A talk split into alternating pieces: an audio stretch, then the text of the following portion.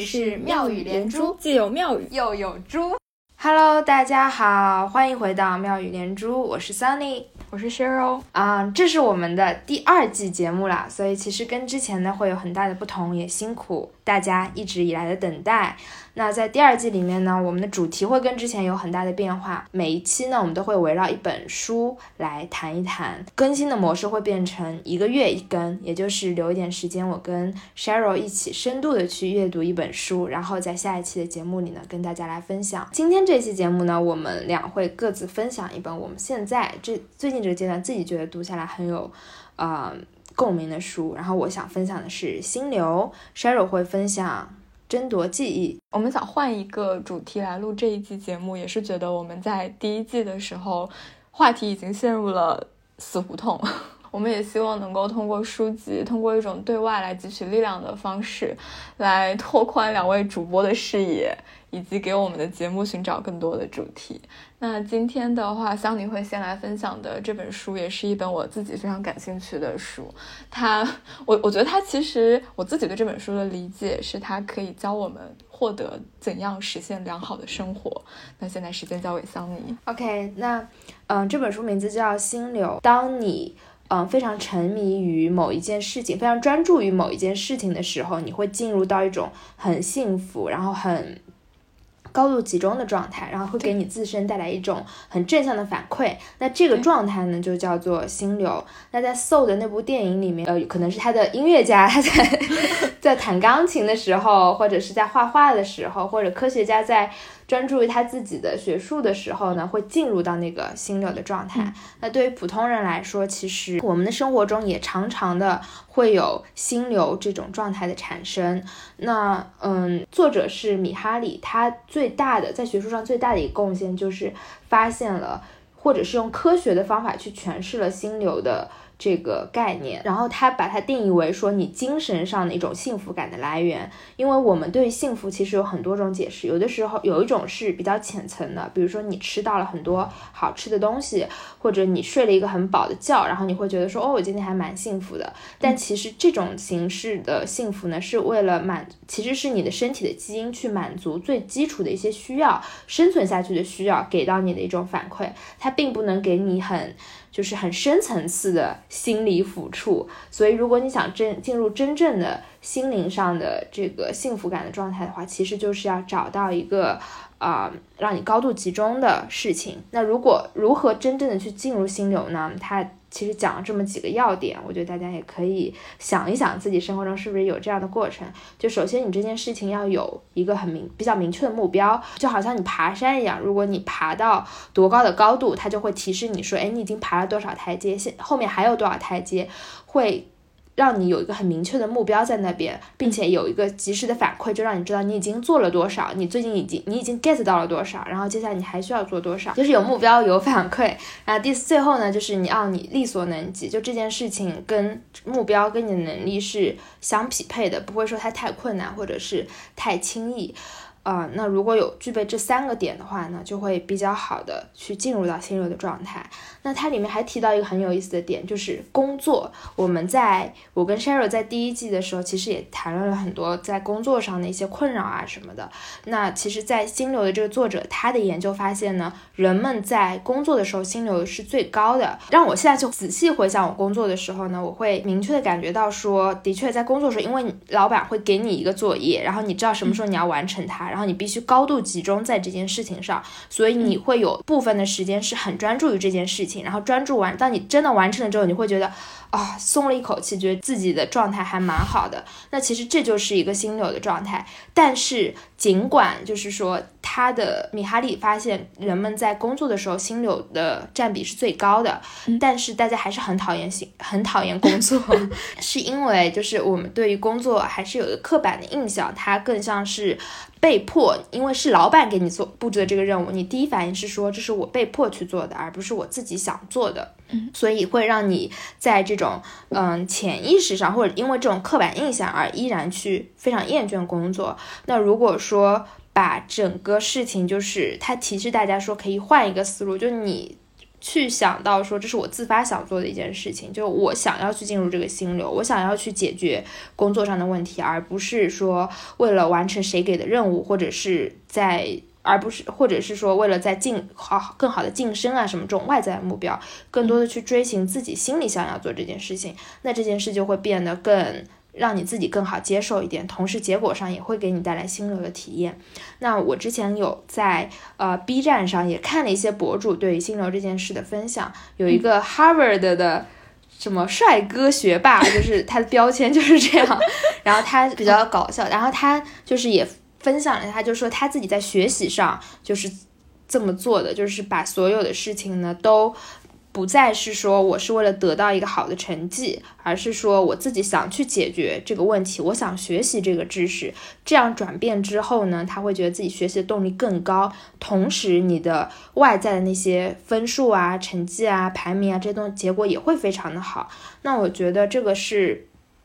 对于现在在苦苦挣扎的，不管是作为学生要学习东西的人，或者是在工作上的人，这个心态是蛮值得我们去，嗯，去使用的吧。就其实就算哪怕他把它作为一个工具，让你自己好过一点，我觉得也还蛮不错的。然后最后我想提一个点是，我觉得这本书除了提出了心流的这个概念之外呢，它还有一个。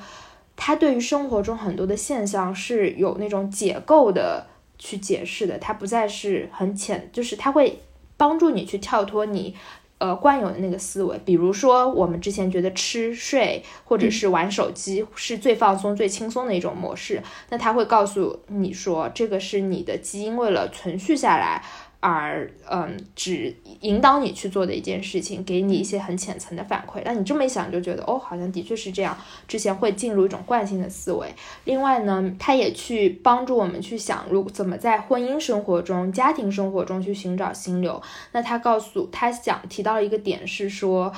嗯，呃，过去的人很少离婚，并不是因为那个时候夫妻的情爱比较深厚，而是因为，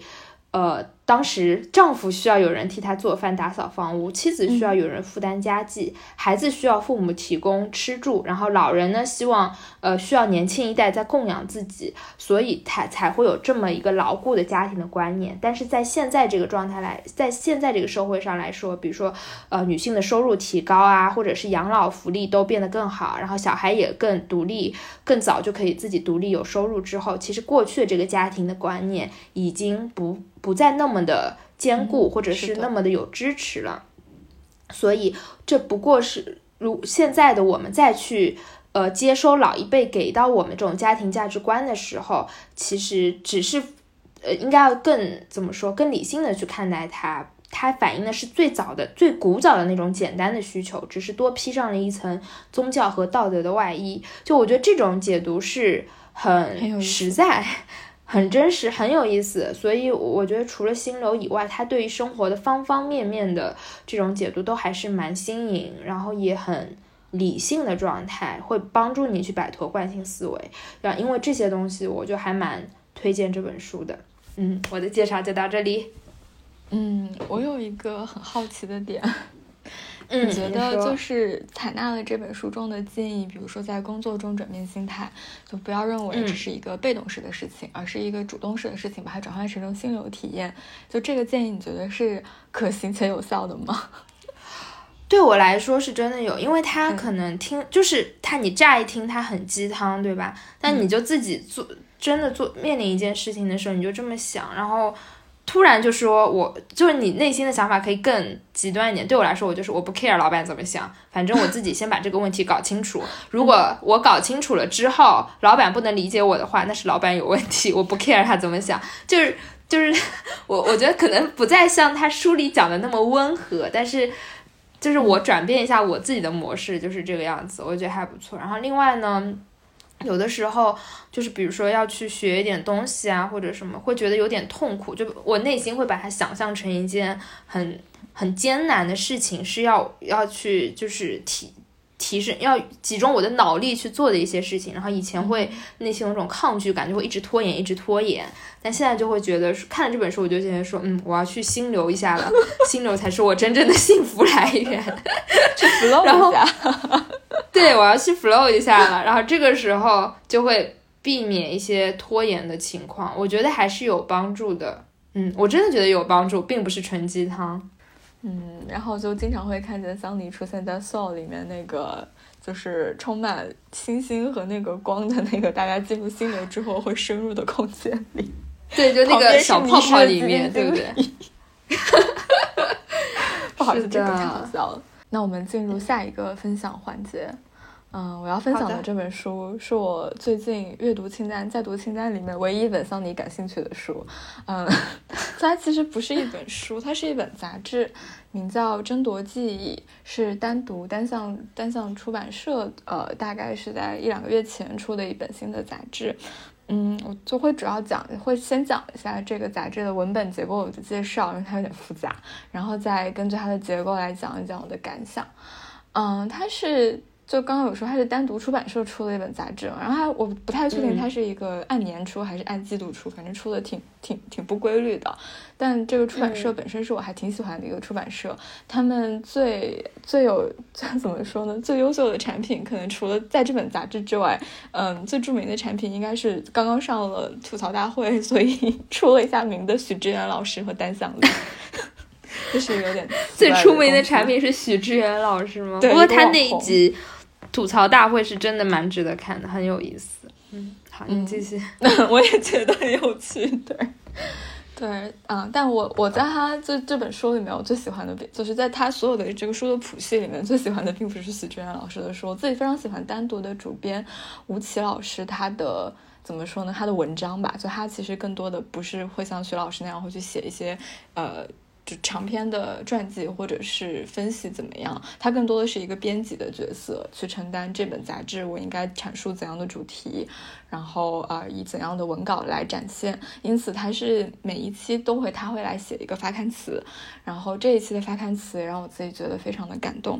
嗯，这一期争夺记忆，其实从名字能看出来，这是一个有一点怎么说，还是一个比较。想表达一些什么的一些杂志吧，它的主题其实是对过去这一年在新冠疫情影响之下，不管是在我们身处的环境，还是在全世界范围内所发生的这些事情的一个记录和反思。它为什么叫争夺记忆？我觉得会和之前有一句在微博上还挺流行的话有关系，就是正确的集体记忆。就我觉得会有感觉到，就是在一年之后，尤其是在去年下半年，北京的疫情还没有复发那段时间，你会感觉到疫情已经是一件非常非常遥远的事情了。就它并没有给我们在记忆上，或者是在我们的认知等其他任何方面带来什么具体的改变，除了大家会戴口罩，然后会进入公共场所要量体温这种形式化的东西，它好像就就是真的就是从沙子上面流过一样就消失了。然后，我觉得确实是很缺少一些这样的文本，不管是去记录发生的事情，还是去真的去反思说我们应该从中看到的是什么。然后这一期的发刊词里面就有一段话，我自己觉得非常的感动，我可以稍微读一下，大概展示一下这是一本怎样的杂志。记忆是如何成为一个任人打扮的姑娘？它远不止铭记或遗忘这两个层次，而是一个可以不断事后调整参数、临时排列组合的权力过程。偶然的意志、巨大的利益、趋利避害的本能，都在参与这种重塑和掩埋。而真实的人类经验、现实本身的难度，总是首先被放逐。二零二零年已经展示得很清楚了，单向度的义愤不能带领人们创造更好的生活。简单的调换种种二元对立，也只能缓解最浅层的无措。二十世纪所所埋下的种种非此即彼的逻辑和价值，在新的世纪都难以推进了。这一年作为转折，不是一个欢庆胜利的年份，也无法宣告任何终结或开始。唯一真实的历史进程是那些随处可见的失败、破碎、流向和谎言。也因为如此，记忆不再具有天然的正当性。在大乱局之中试图看清什么，如同近视验光，会生出一种因为刻意追求清晰而产生的眩晕。我们不得不首先与之搏斗。我自己是会觉得这段话，他用非常清晰和有力，同时又富有想象力的语言写出了我自己会对过去这一年有所感悟但说不出来的东西，所以非常非常的感动我。嗯，然后我刚刚说的这个基本已经概括了这本杂志对我来说最有 highlights 的部分，因为它后面的内容其实我觉得不怎么样，嗯，但还是要分享一下。对，就就它这个发刊词，你刚读的是发刊词里的一个部分，对吧？啊，应该是就是应该就是主编寄语吧，应该就反正每一期都会有一个嗯主编寄语。嗯对，嗯，后面的话，它其实是一个很有野心的尝试。它是这本书这本杂志被分拆成了三个部分，分别命名为世界、自我和附近。我的理解是，他试图去回答的问题是在过去这一年，不同的地理位置，世界上在发生什么，然后处于不同自我、不同身份下的人，他如何与自己相处，然后最后就是在附近这个命题之下，在疫情之下，我们怎么处理我们的生活，甚至就对于很多作者来说，是我们生活与写作。就确实这是一个很好的主题和结构，但是，嗯，它里面的文章吧，就我觉得对我来说能够获得明显感悟的非常之少。就大概简单的说一下，它在世界那个环节里面是选取了来自贝鲁特、京东、京东、东京、武汉各个地理位置的不同的就作者，作者在那个当下记录身边发生的事情。然后有的人是会反思呃历史的一些呃就关于疫情，比如说一六六五年的伦敦瘟疫和当下结合在一起去做一些呃现实和过去的对比。然后也有人会同时记录在疫情期间世界上同时发生的其他的大的事件，比如说 Black Lives Matter。嗯，那整体上我会觉得非常的就是轻，就你并不觉得它能够打动你，它还是一个太远的记录了。然后嗯有关自我这个部分，我本来可能期待会更高一点，我会期待说他能够告诉我说，那，呃，因因为他选择的这些不同身份的人是很很不平常的，就是比如说一些在异国的嗯。打工者，他被他被疫情困在了当地，或者是一个在嗯。中国上海的某一个乡村的居民，或者是 LGBTQ 人群，以及在疫情之嗯。下在欧洲的小国里面想要开着车然后跨越边境的人，但是就是每一个单独的故事，你读起来，你会能够感觉到这是一个他在他的身份里面努力的去挣脱环境，努力去找到和自己相处的一个很好的技术，但是关联在一起就还是没有任何的相关性，然后他也不能告诉你说。就我都甚至我都不喜欢他说告诉我什么，就是他也不能让你感受到更多的东西吧。嗯，对，然后欲扬先抑了大半天，就我觉得前面两个部分是相对来说编的比较混乱，但最后一个部分确实是很好的，就是有关附近，可能也是因为最后这个部分编入了很多中国作家的作品，就是你会对他们所描写的生活更加有关联感。嗯，它 就它里面讲的这个所谓就是写的是附近，但其实我觉得是在讲述在疫情之下我们怎么生活与写作。他选择的是一个呃。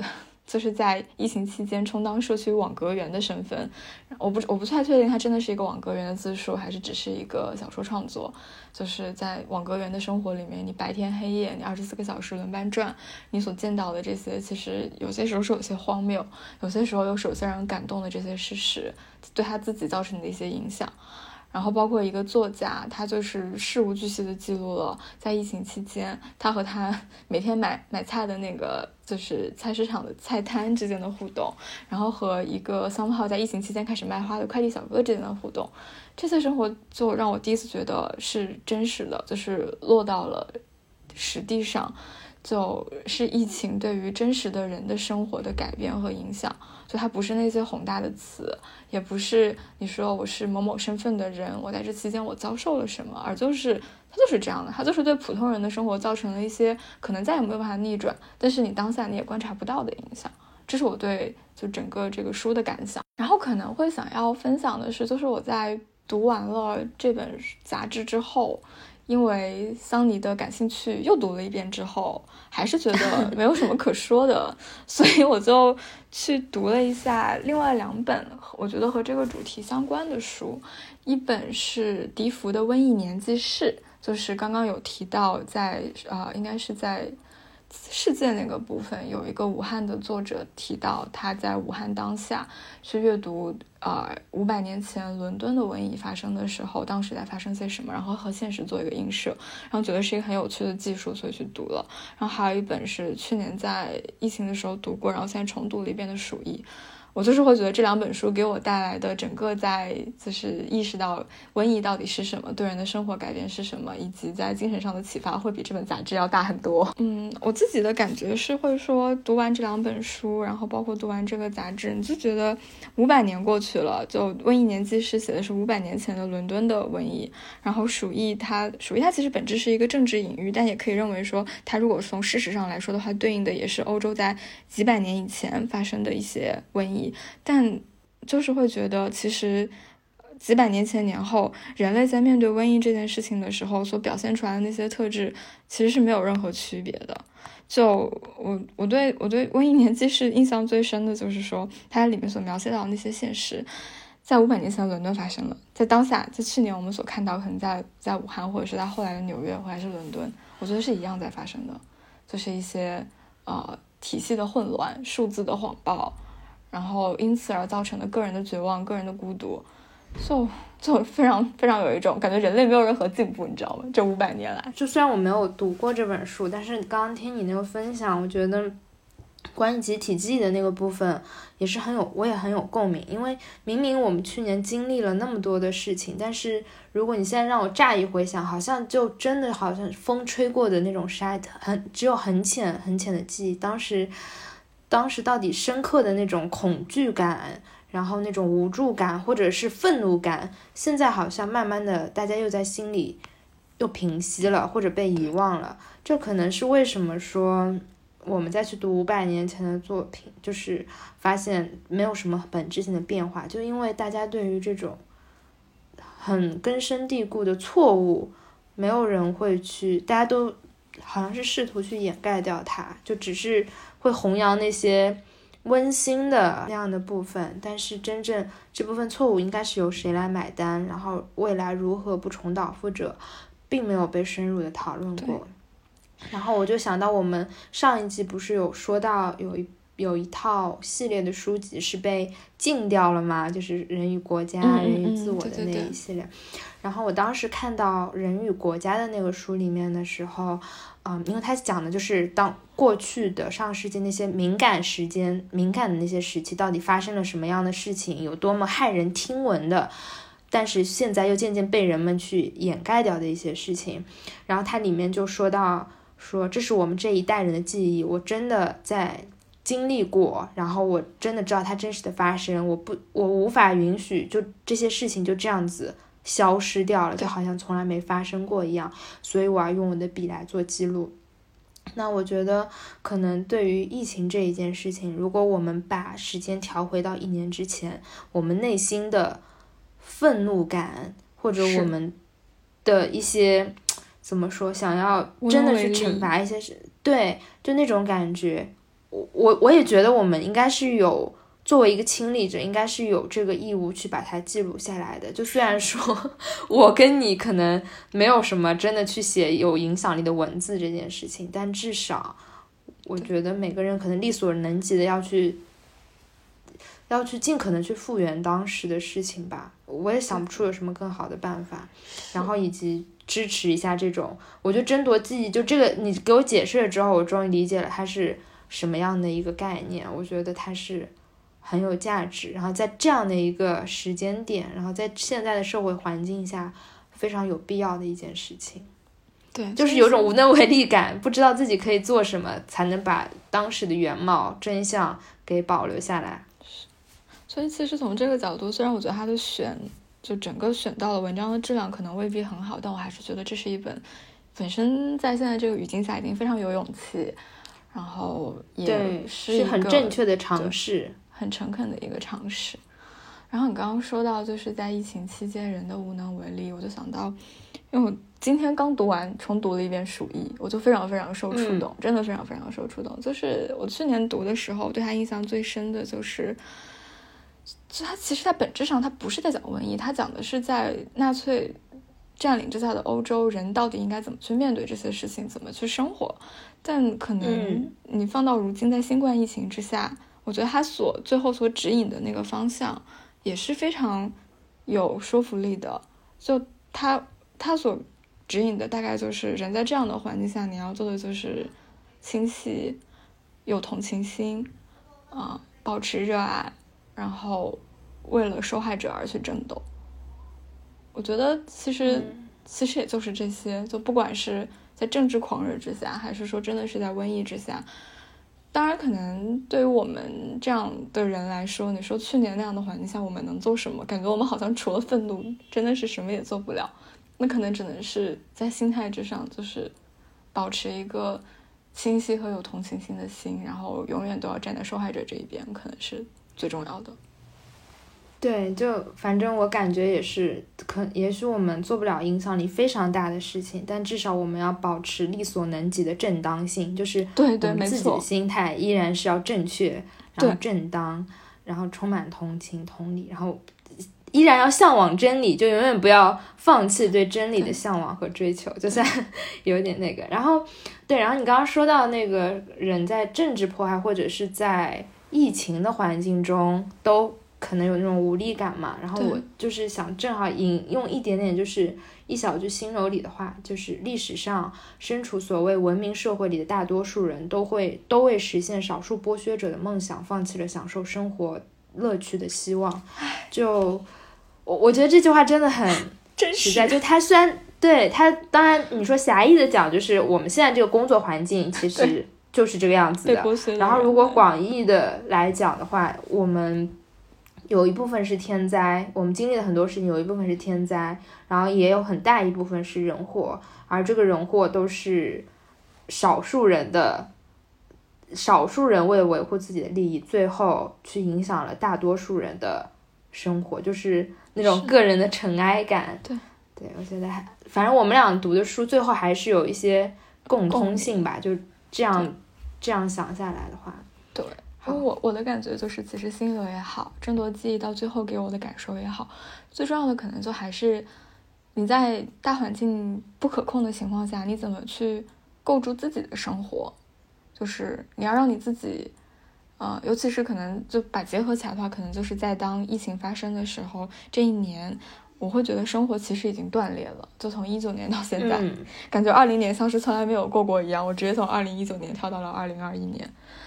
那在这种巨大的断裂之下，你怎么去重建你自己生活的秩序，然后重建你自己内心的平静，就还还是一个可能是一个更为永恒的主题。那我们就回到主题，你要不要分享一下最近有什么，就是你觉得让你获得了心流体验，或者是获得了生活的秩序感的？生活习惯呢？OK，这个也是我们本一季的新内容，就是在我们分享了书之后呢，会有一个小小的 sharing，关于生活的什么小习惯或者什么。我今天想给大家分享就是。冥想，它其实冥想呢，就是你可以把它说的时髦一点，你可能会想到那种美国的主妇，或者是那种上东区的贵妇，他们那种 meditation 的时间。然后它其实也跟佛教的这种打坐啊什么的是相通的，本质上呢都是你花五到十分钟，就短一点入门者五到十分钟，长一点的话可能二十分钟，你就在那边坐着。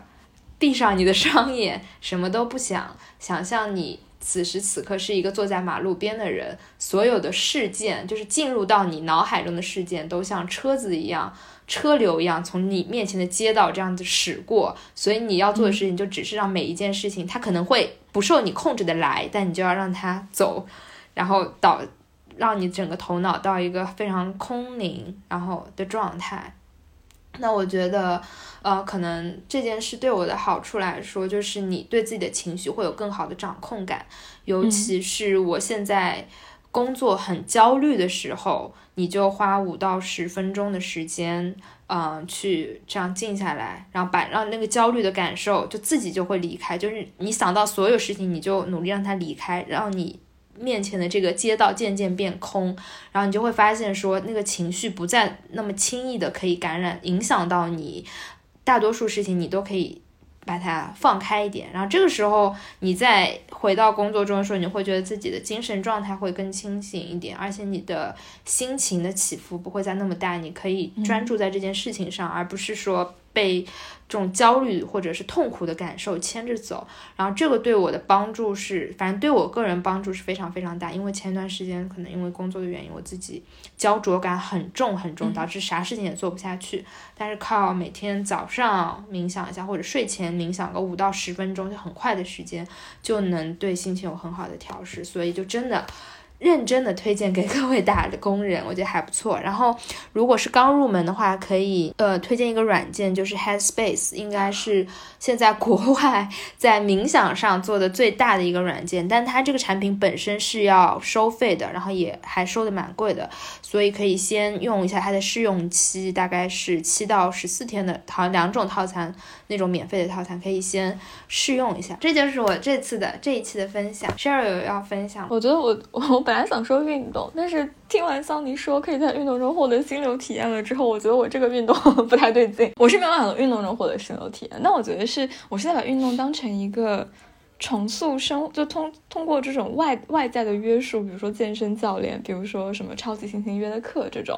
外在的约束来去重建我的生活秩序和生活习惯，就是我在一九年年末的时候，我就差不多进入了一个非常平静的状态。当时就是每天会看书，然后冥想，然后运动，然后 结合主题疫情到来了之后，基本上二零年就生活被弄得乱七八糟，就整个生活的秩序基本就。全部毁损掉了嘛？然后我在最近的时候又重新开始捡起这个，就是通过约教练上课、约超级星星、约同学去那个健身房跑步这这这些方式，来试图就是让我的生活变得有一些不太一样的因素，嗯。我我觉得这个感受还是很不一样的，就是真的有一种非常，尤其是我那天去超级星星上完课出来，就有一种我好像跳过了整个二零二零年，我的二零二一年二月份和二零一九年的十二月连在了一起这样的感觉。我觉得，嗯，我会继续来看看有没有什么其他能帮我重建一下生活秩序的事情，比如说冥想，下下下个月就开始来试一试。对，好，我觉得至少我们都在巨大的。迷失感中 找到一些小小的确定性，小小的稻草，对对，自己的那根小小的稻草还是比较积极的一个结论结果吧。嗯，嗯，也希望我们的听众朋友听到这一期，希望可以给你带来一些启发，或者至少一点点的那种 sparkling 的那个感觉。嗯，期待我们下一期节目，以及小小的剧透一下，我们下一期节目呢。会一起来读《夜晚的潜水艇》，然后各自再来分享一下。在我们两个人共同的想读清单里的书。是的，然后嗯，也很非常非常期待去阅读这本书，因为我的书还没到，非常非常期待，赶紧跟我们的听众朋友、听友们，然后一起来分享这本书。好，今天的节目就到这里，拜拜，谢谢大家，拜拜。